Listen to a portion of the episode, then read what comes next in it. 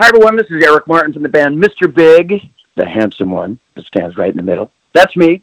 And you're listening to Music Mania Podcast.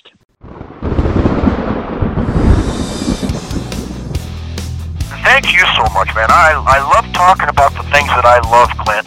And for you to allow me to do it with you, uh, I am the Music Mania podcaster. You were the best! You got the best! We roll tonight to the guitar bite. And for those about to rock, I salute you. You ready for some screaming heavy metal? Scream for me, Brazil! Scream for me, Brazil! We rock! You are now listening to the Music Mania Podcast, brought to you by C D Warehouse in Gladstone, the number one hard rock podcast in the Midwest, featuring hard-hitting interviews with rock's living legends. And now, here's your host, Clint Switzer. This week's Music Mania Podcast includes something that's sort of my brainchild, which is an old school album battle. Alice Cooper's Constrictor versus Raise Your Fist and Yell. It is the ultimate eighties hair metal Alice albums going head on head. Uh, you can also throw Trash in there, but Kane um, had very limited involvement on Trash, so we're sticking to these two. But Kane, before we get into that, my friend, you released a solo album back in January of nineteen called The New Normal. We live in a new normal now. You were sort of uh, ahead of the, ahead of the times, I guess, with that. Great album, I thought. Sydney, I think you'll agree. How's the reception been for the last uh, year and a half on The New Normal? Well, the thing is, you know, what people freak out about is um, if you look at the cover, the girl's wearing a spiked virus mask. It's, it's called The New Normal, and the first song uh, was Beginning of the End. I was talking to Alyssa, you know, Alyssa White Blues about it, and she was like totally freaked out. She said, "Did you do this with the virus and everything?" I said, "No, I, I have no idea." So I'm like an accidental uh, Nostradamus or something. Um, you know, when I make these uh, records, uh, I'm not expecting, you know, a lot of money or sales from them. You know, it's just the way the, the nature of the business, and also the fact, you know, you, you get. You, as time goes on, unless you're like a Rolling Stones or an Alice or something like that, your viability is going to just, in general, assume to just sort of, you know, diminish, you know, like when a band is, you know, in their twenties and uh, they're angry young men or angry young women, they're angry about the system, you know, they're angry about, you know, uh, bringing down the man and society and all the wrongs and, and, and bad things that are going on in culture. When you pass fifty, you're angry because you have a bad back, you know what I mean? So I don't know. I don't know how viable some of the uh, you know some of the older bands are. So you know, uh, I was on um, Frontiers. It was a one record deal. Those guys are great. Uh, Serafino and Mario are absolutely great. But see, these these companies have a very hard coded business model. It's not like before, like with Geffen. When I was on Geffen, you know, they go out and they just work the room as hard as they can. This, they have a certain amount of emails they send out. They do a few articles on it, and then that's it. And they hope that their subscription base uh, will respond to the record. Um, you know, Frontiers is very, very eighties. My record isn't very, very eighties. So, uh, you know, it's just very limited response to it. But, you know, the same thing happened to me with uh, the Saints and Sinners record. You know, it came out right when Nirvana hit. So, you know, everybody goes, oh, it was an un- underrated record. Well, you know, times change, music changes, and you know, I just enjoy recording the stuff and, and having, you know, whoever listens to it, you know, get into it. So, yeah. Well, I thought it was tremendous, Sydney. I'm sure you'll agree. I, I really loved it. It was very progressive, I thought. And yeah, it was a lot. It was, it was heavy and um, kind of zigged when I, when I, we thought it might zag. That's a good thing. Um, so getting into uh, where we're at here, this, uh, this album battle as we start, Alice Cooper, of course, took a three year hiatus after the release of Dada. Kane, you get involved, what, around nineteen eighty-five? You are co-writing uh, a lot of these songs. Bo Hill produces Constrictor as we get started here. Just talk about kind of your involvement, how you got involved, and sort of the writing process for Constrictor here. Well, well, this, the, the story was a, a publisher sent my stuff to Bob Ezrin.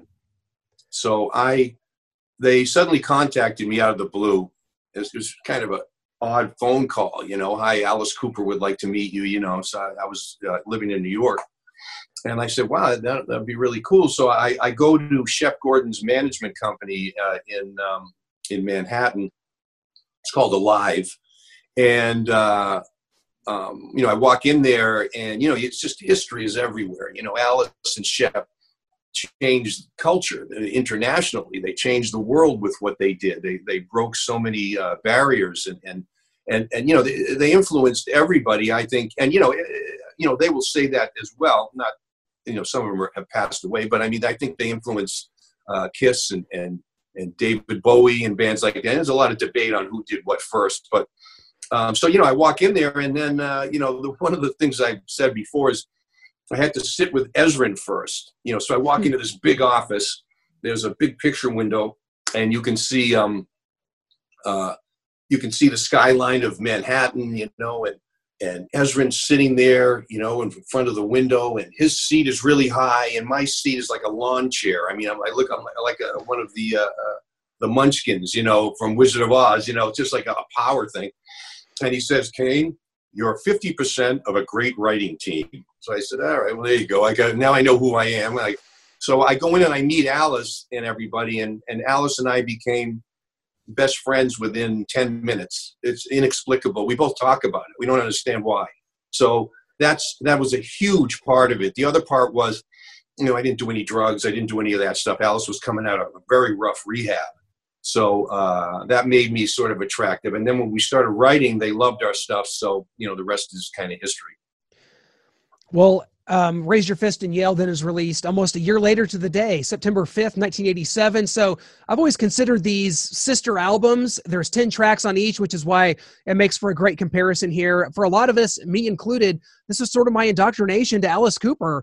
Uh, I was a kid in the eighties watching Friday the thirteenth, Part six, Jason Lives, and the music just really stood out. It's really the reason I got into hard rock music. I had to go back, of course, and discover uh, this whole new world of Alice and, and the albums before. But Sydney, sure. Just kind of talk about how you came about sort of these, these were, were you more into the, the older Alice stuff or, did, or was this kind of some of your indoctrination into Alice as well, this eighties stuff? Yeah, so primarily for me, I got really big into the seventies stuff first. That's just because what I grew up listening to. So my parents would put on The School's Out and then Over Mister Nice Guy. You know, that was kind of how I got into Alice. And then um, I took it upon myself to start an Alice obsession, and that, you know, kind of delved into uh, the, the deeper albums and, you know, his entire discography. So uh, I discovered Constrictor and Raise Your Fist and Yell. And I remember when I heard Constrictor, uh, I think I talked about this when I guested on the podcast a couple weeks ago, but I had heard He's Back, and it like shot to the top five of my favorite Alice uh, Alice songs.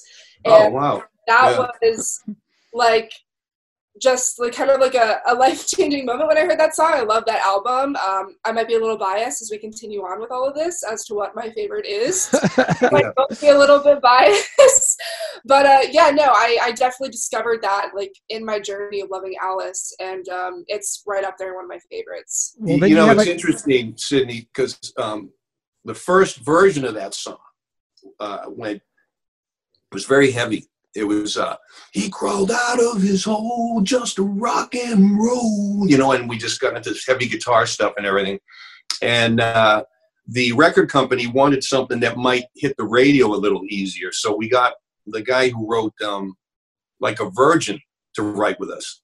And that's complete. You can hear it like, you know, even that opening keyboard part, you can hear the influence there. So, and my approach with the guitar solo was to just do something kind of, you know, slithering in and out of the melody and everything. And, and that's how that song sort of evolved. But uh, we, we ended up releasing the other version in the name of a song called Trick Bag, which uh, I think is also on Constrictor. I'm not sure. I think so. Yeah. Yeah.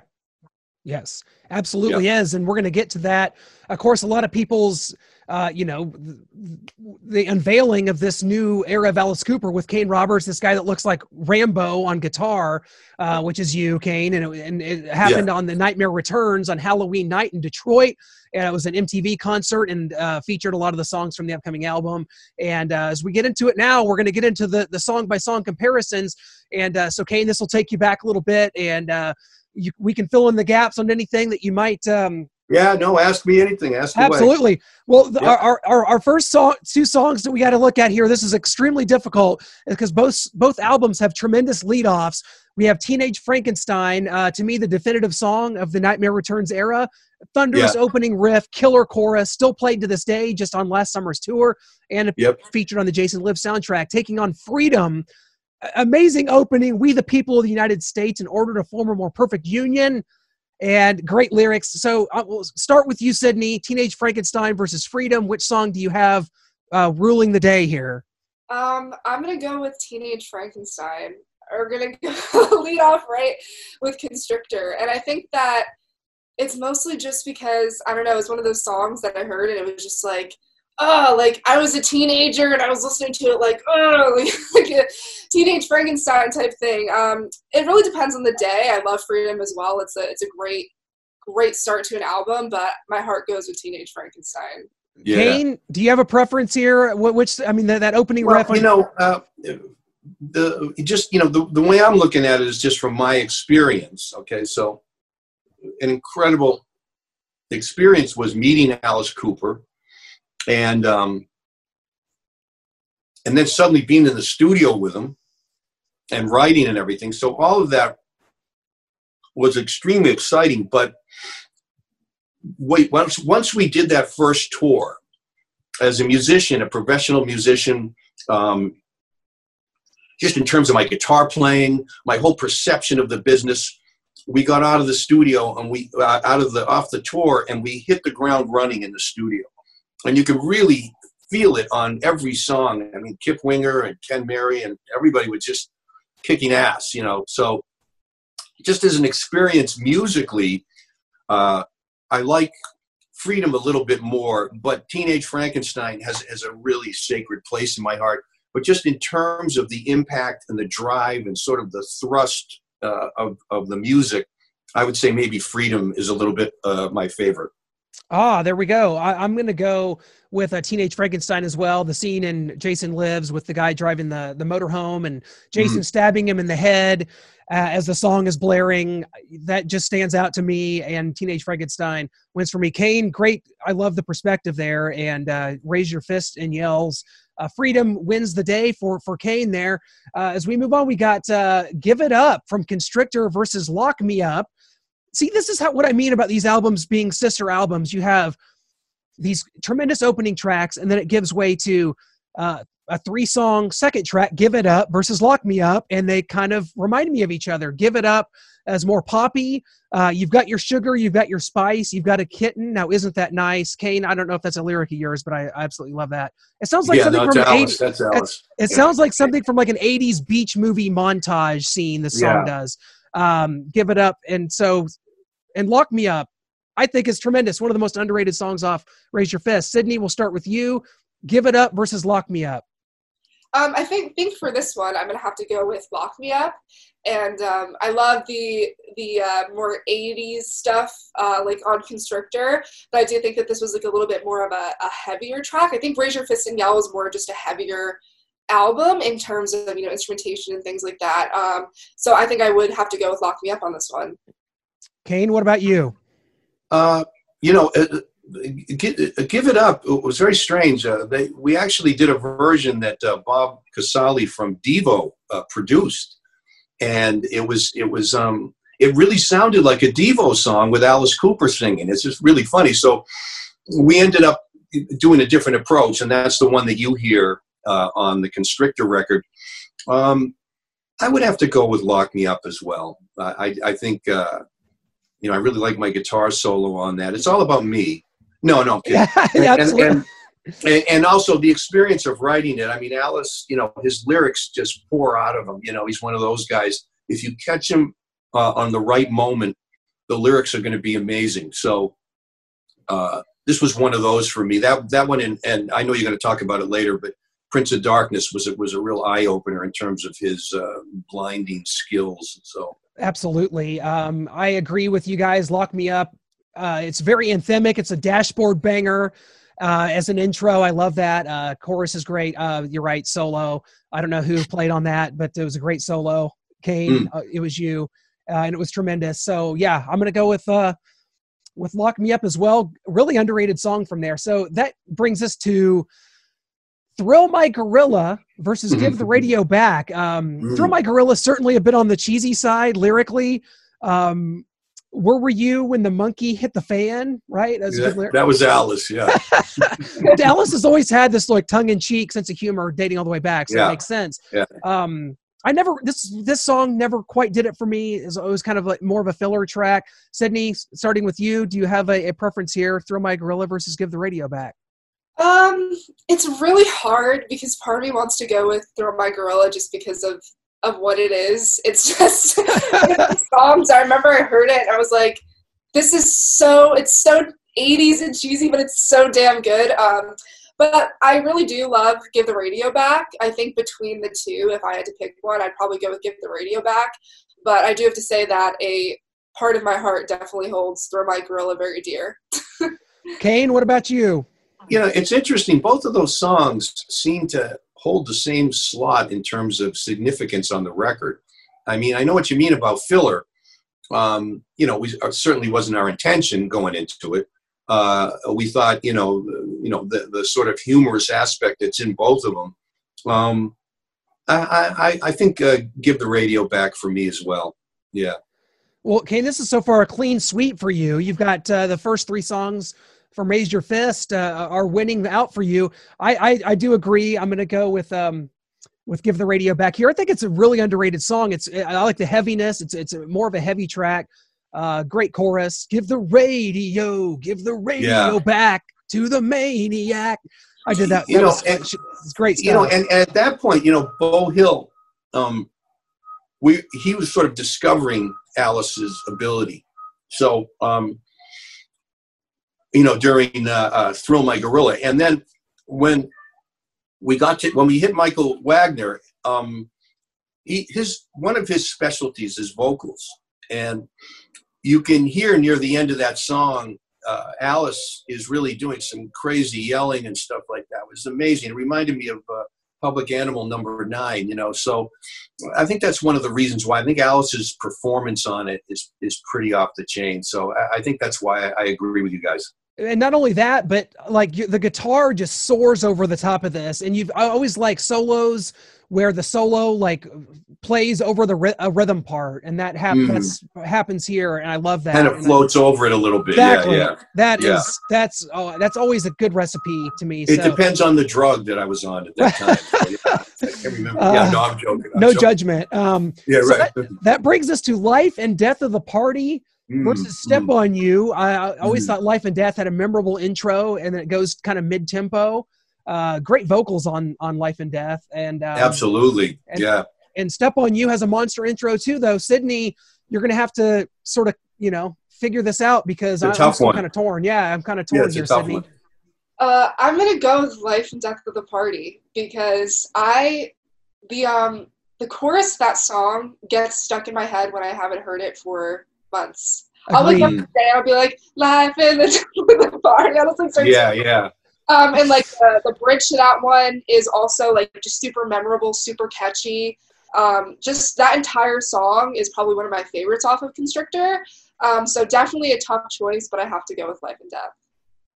Yeah, I, I agree with Sydney. Um, the uh, Alice's performance, the melodies and stuff, it, it's it's very atmospheric, very moody. Very kind of kind of a perfect deal in terms of, it was the best thing. Alice and I have both talked about this. Alice, it's tough to pin Alice, Alice down and say, what is it that, what's your favorite? He's not that type of a guy. But he thinks uh, Life and Death is one of one of the, the best songs off of Constrictor as well. Mm-hmm. Uh, Step on You, um, the guitar solo I did uh, with a, I had a silver dollar and I, I uh, detuned uh, my low E string way, way down, so it was just hanging there. So if you listen to it, what I was trying to do was create kind of this rusted old rob, uh, robot, you know, stepping on everybody and everything. So, you know, that I love that aspect of it. I love the creativity of, of Step on You, but um, Life and Death is a better song to me too. Yeah. Yeah, um, I, I, I agree. I've got Life and Death um, on this one. It, it, I, I agree with Sydney that there's something about, I'll just start singing that chorus at times, and I don't really know why. Um, you can ask some people. Well, you know, Alice singing, uh, he just came up with it. Uh, yeah.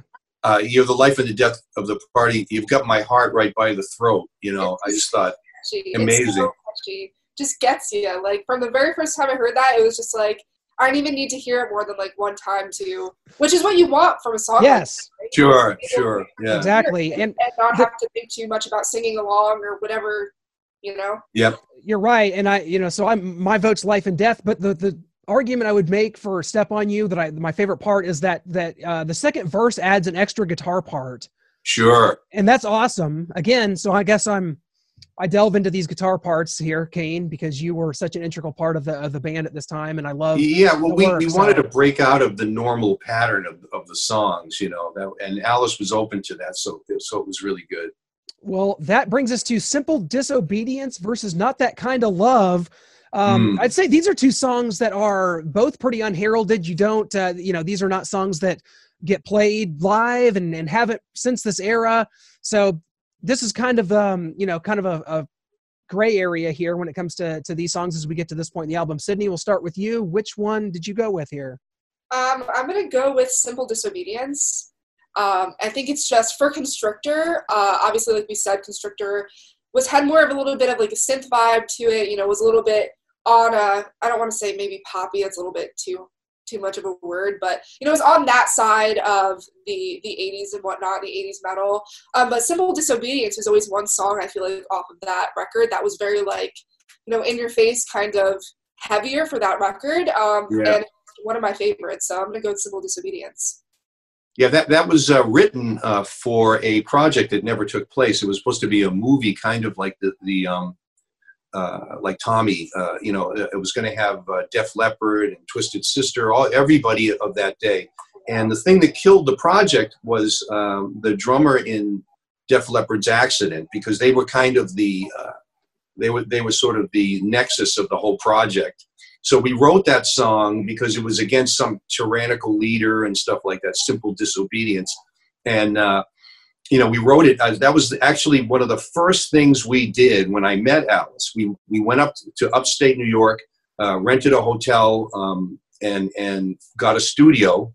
And we uh, actually recorded. That was one of the very, very first songs, maybe within two weeks of meeting him. And uh, the song survived. And, and so I, I think in terms of, Uh, the writing and, and the lyrics, once again, I'd, I'd have to agree with Sydney on this. Yeah. Yeah, no, uh, absolutely. Um, I actually go with Not That Kind of Love. I'm going to deviate here. I just thought it had a little bit better of a chorus and yeah. um, the lyrics, this has, this has Alice written all over it. I like you dirty when your hair is a mess. Yeah. That's Alice written all over it. And I love that. Yeah, nobody, nobody else wrote that, but but Mister himself, he's the only one. I absolutely, I, absolutely. So I'm, I'm kind of breaking the, the trends here. I'm going with Not That Kind of Love. Kane, we can't seem to agree on on a on a Constrictor song here. You have all Raise Your Fist and Yell, and then you deviate here, and now I'm going back yeah. to, to Raise Your Fist. That's what's great well, about once this. Once again, it's it's the drug issue. It's I'm very confused. No judgment. Uh, no, absolutely. So in addition to our show, I listen to a ton of podcasts, and I'm at the gym almost every day. So having a tremendous pair of earbuds is extremely important to me.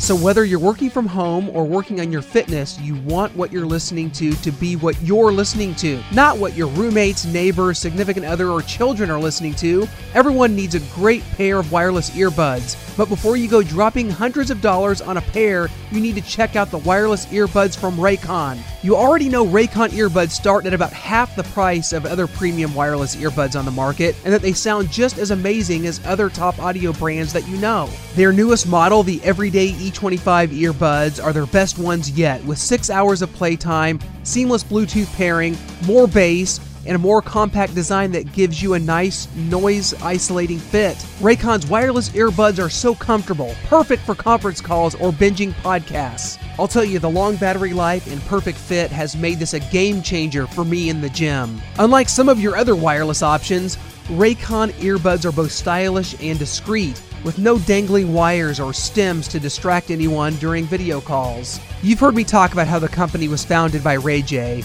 and now celebrities like Snoop Dogg, Cardi B, Melissa Etheridge, Brandy, and J R Smith are obsessed with Raycons. Pick up a pair and see what all the hype is about. Now's the time to get the latest and greatest from Raycon. So get fifteen percent off your order at buyraycon.com slash musicmania. That's buyraycon.com slash musicmania for fifteen percent off Raycon wireless earbuds. That's buyraycon.com slash musicmania. So that this brings us to something that I think is going to be a bit controversial here. I'm just going to go ahead and go out with my pick. It's The World Needs Guts versus Prince of Darkness. Kane, you're going to kill me for this one, but I've got The World Needs Guts. I love this song. It's the first song that was played live on the Nightmare Returns from Constrictor.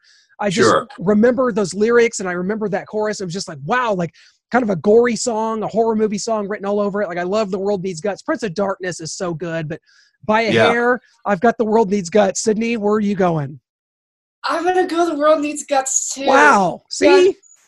But it's it's just one of those songs that, like, whenever I hear it, it just gets me, like, pumped up. It's like, yeah, like, nobody, like, nobody can stop me from doing anything. It's, like, one of those songs. Um, and I loved, and I'm sure you'll agree, Kane, uh, when Alice did this on his, he did it, I think, maybe two years ago. Um, yeah, yeah. Anita Strauss. Uh, oh, Anita. Anita just always blows my mind. Yeah, what she's... She's so passionate and so into it. Yeah, no, I agree.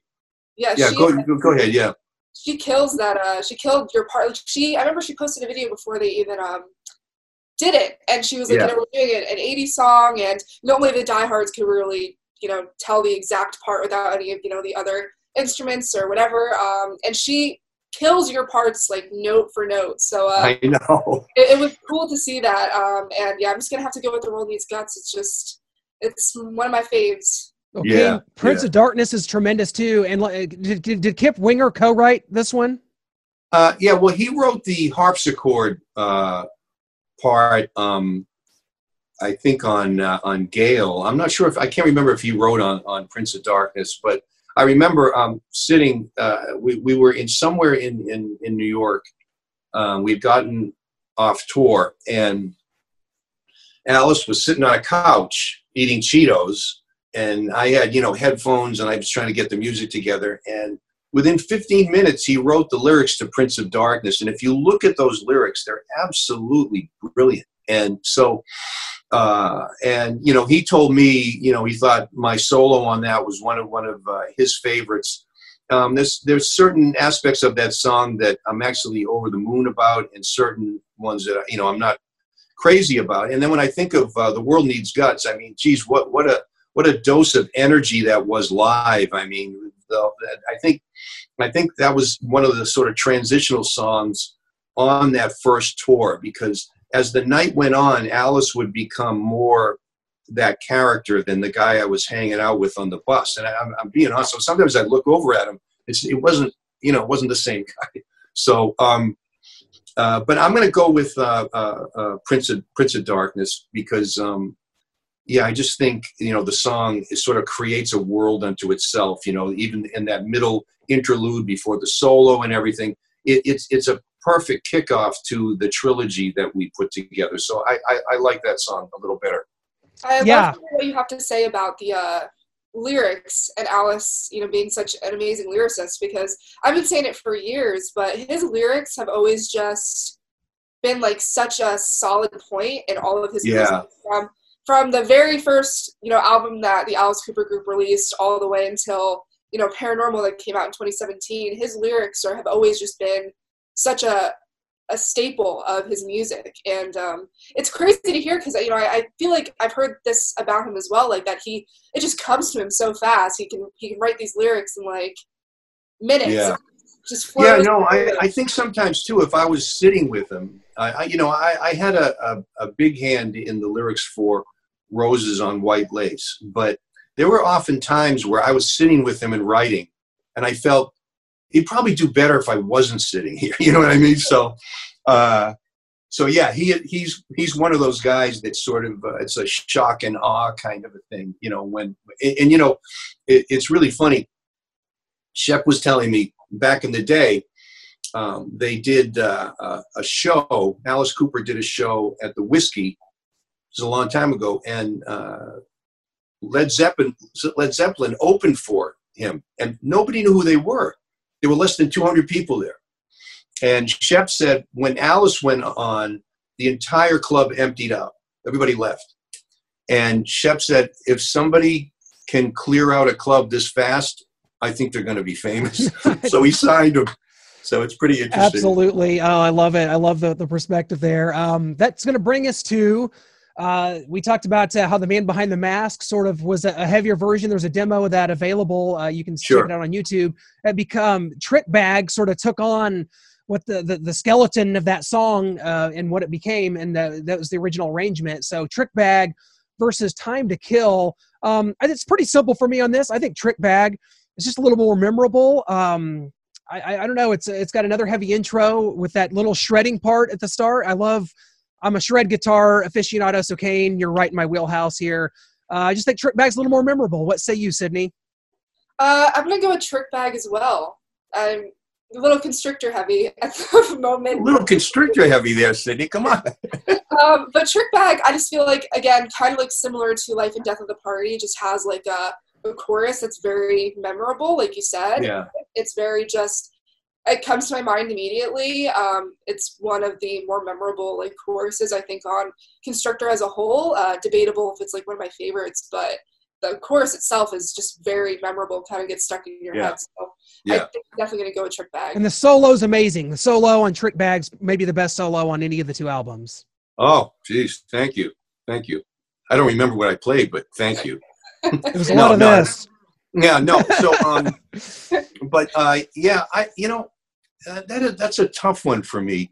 I think I'm going to go with Trick Bag. I think I'm good. There's oh. certain aspects of of uh, Time uh, to Kill that I think were a little, you know, one. one I I worked a lot with this uh, one script writer named uh, Larry Gross. He wrote uh, forty-eight hours and some other big films, and he said whenever you're creating, you have to keep Mister Mediocre away. He's always sitting there going, "Hey, why don't you just do that?"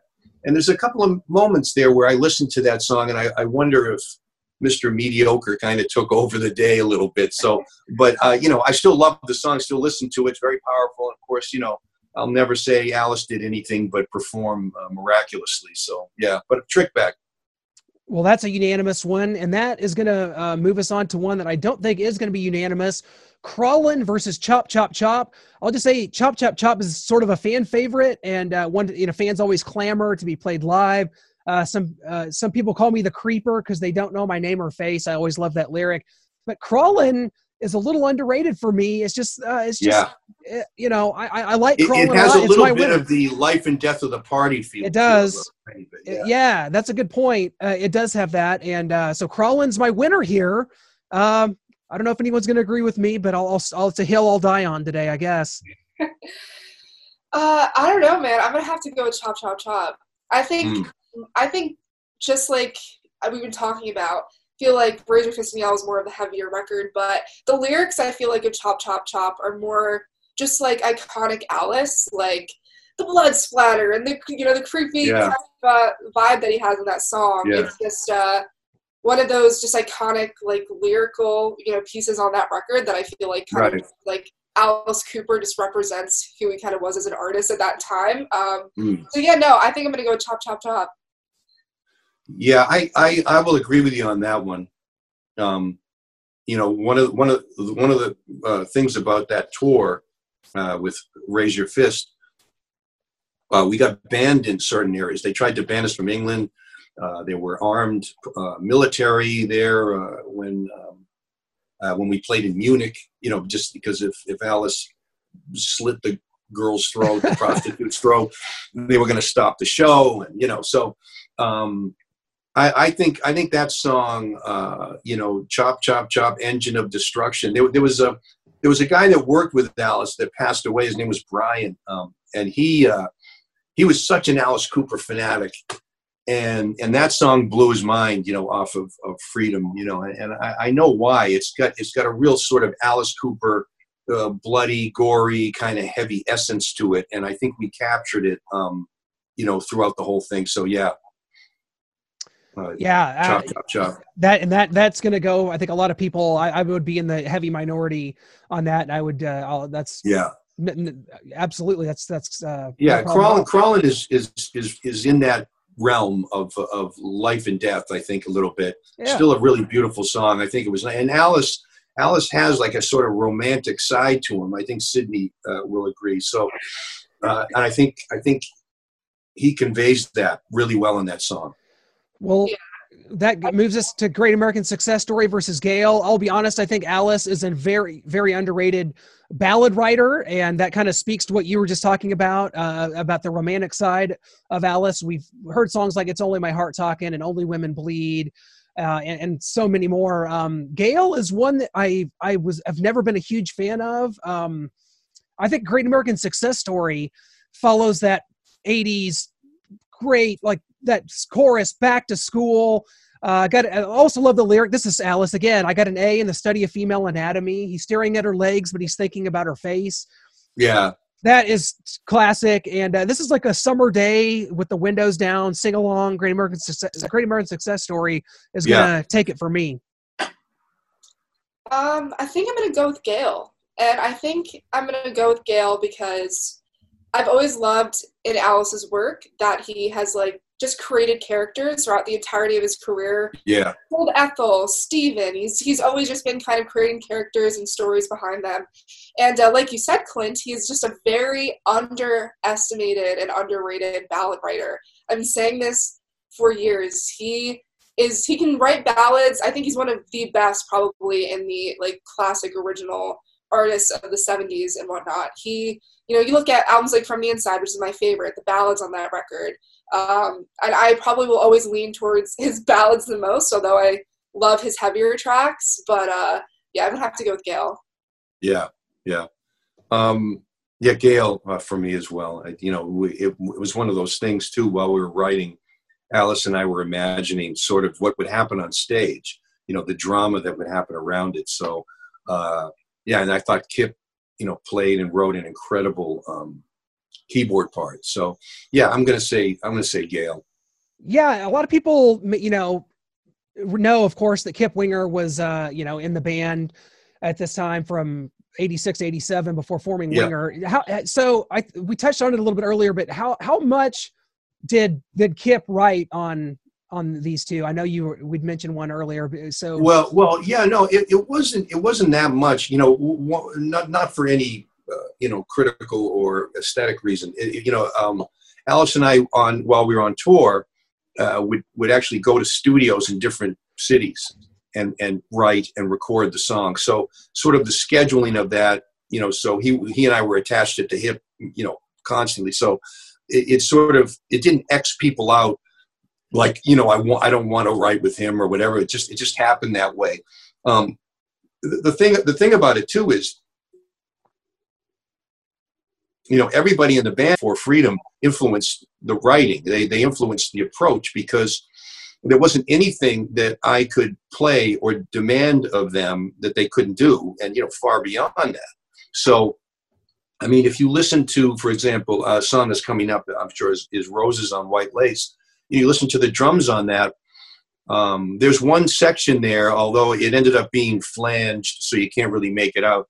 But uh, Ken, Mary, and I play sixty-fourth notes on this run, and we do it exactly. And it, it was literally, I think, one or two takes. We got it so tight.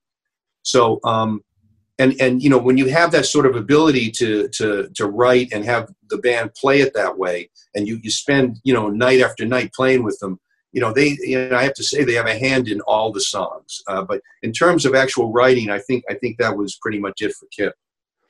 Well, this leads us to, to me, one of the more difficult comparisons I'll ever have to do, not just songs or on an album, but in my life at all, because uh, we've got He's Back, the man behind the mask versus Roses on White Lace, and this is going to go yeah. against every conventional wisdom I have because um, He's Back is one of my earliest memories of hard rock music. Um, I used to watch the movie Jason Lives all the time. I have a Jason sure. tattoo. Yeah. Uh, oh, I, awesome. I, I won't show it to you. It's kind of far down here. The, the, yeah. the shirt gives you all you need to know. Um, yeah. But it's, it, this song may be solely reso- this song might be solely responsible for my kind of dive into rock journalism. Uh, it's sort of planted the seeds for, for everything that um, kind of came after it for me. So I love that. That being said, Roses on White Lace is just killer. It's a top five Alice song for me. The intro and guitar arrangement is it's just brutal. Um, This one's a top five Alice Cooper song for me. I go with Roses on White Lace, which is very difficult to do because, again, He's Back is such an influence on me, and I'm a huge fan of the song as well. But, Sydney, I, I think you're going to go the other way here if I had to guess. Just predicting. Me too.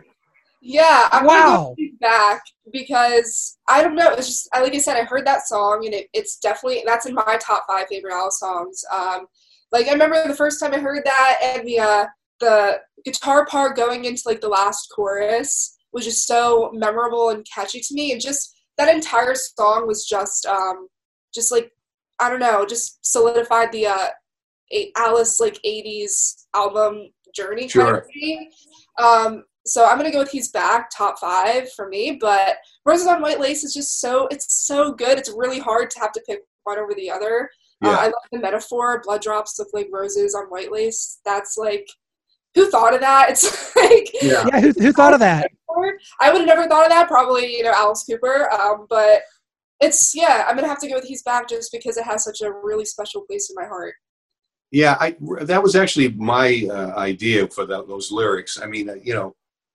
ninety-nine point nine percent of all the genius was, was Alice, but I got to sneak in that line on one song. So, um, yeah, I'm, I'm going to go with, uh, uh, I'm going to go with, with Roses, um, because it just, it just sort of represented a lot about that album. That's why we had the Prince of Darkness, uh, Gail, Chop Chop Chop, and those songs where they're sort of lined up, um, you know, because, uh, It, it, it felt like, um, you know, we were going to create this, you know, like I said before, a true culture of violence on stage. So, uh, yeah, I'm, I'm going to go go with that song. And, and it also was, you know, kind of indicative of how off the chain the band was. I mean, you know, if you, if you listen to it, there's a lot of progressive uh, music in it, too, as well. So uh, I'm going to go with that. And, and you know, I totally understand what you're saying, Sydney, because that's the uh, – He's Back has, has a kind of a, an amazing chorus. It's like uplifting and, you know, so, um, so yeah, but I, you know, Roses for me, definitely. Yeah. Sydney made a great point about the guitar solo on uh, He's Back that you can, I can not, I mean, guitar solos are memorable for different reasons, but there's very few that you can actually just like think of off the top of your head and just think about the, and how it you can goes. Hear it. Almost yeah, sing along it. with it. The He's Back yeah. does have that.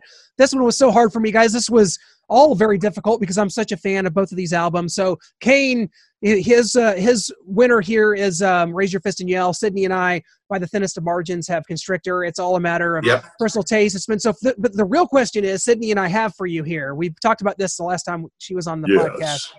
Yes.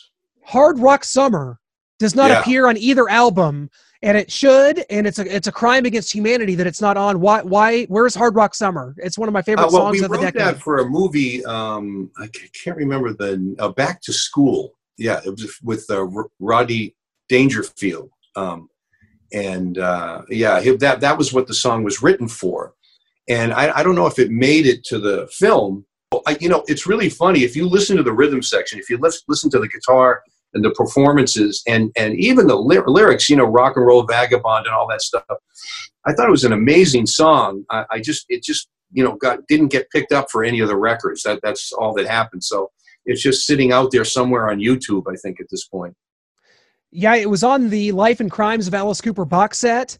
Uh, I, I believe in nineteen ninety-nine it was released, but it is on YouTube. It's oh just, yeah. It's just, to me, a song that it should have found its way onto one of the two albums, especially since... I, I think I think it appears on Jason on the yeah. radio. You know, I think uh, yeah, that, that movie. Yeah, yeah. I think I think it's on the radio when they're, they're riding their car, like, you know, trying to get away from somebody or something. Yeah, yeah, yeah it is on there. Thank goodness it is uh, at least available for us to enjoy now. But, guys, I'll tell you what, this has been an absolute blast. Thanks to Kane.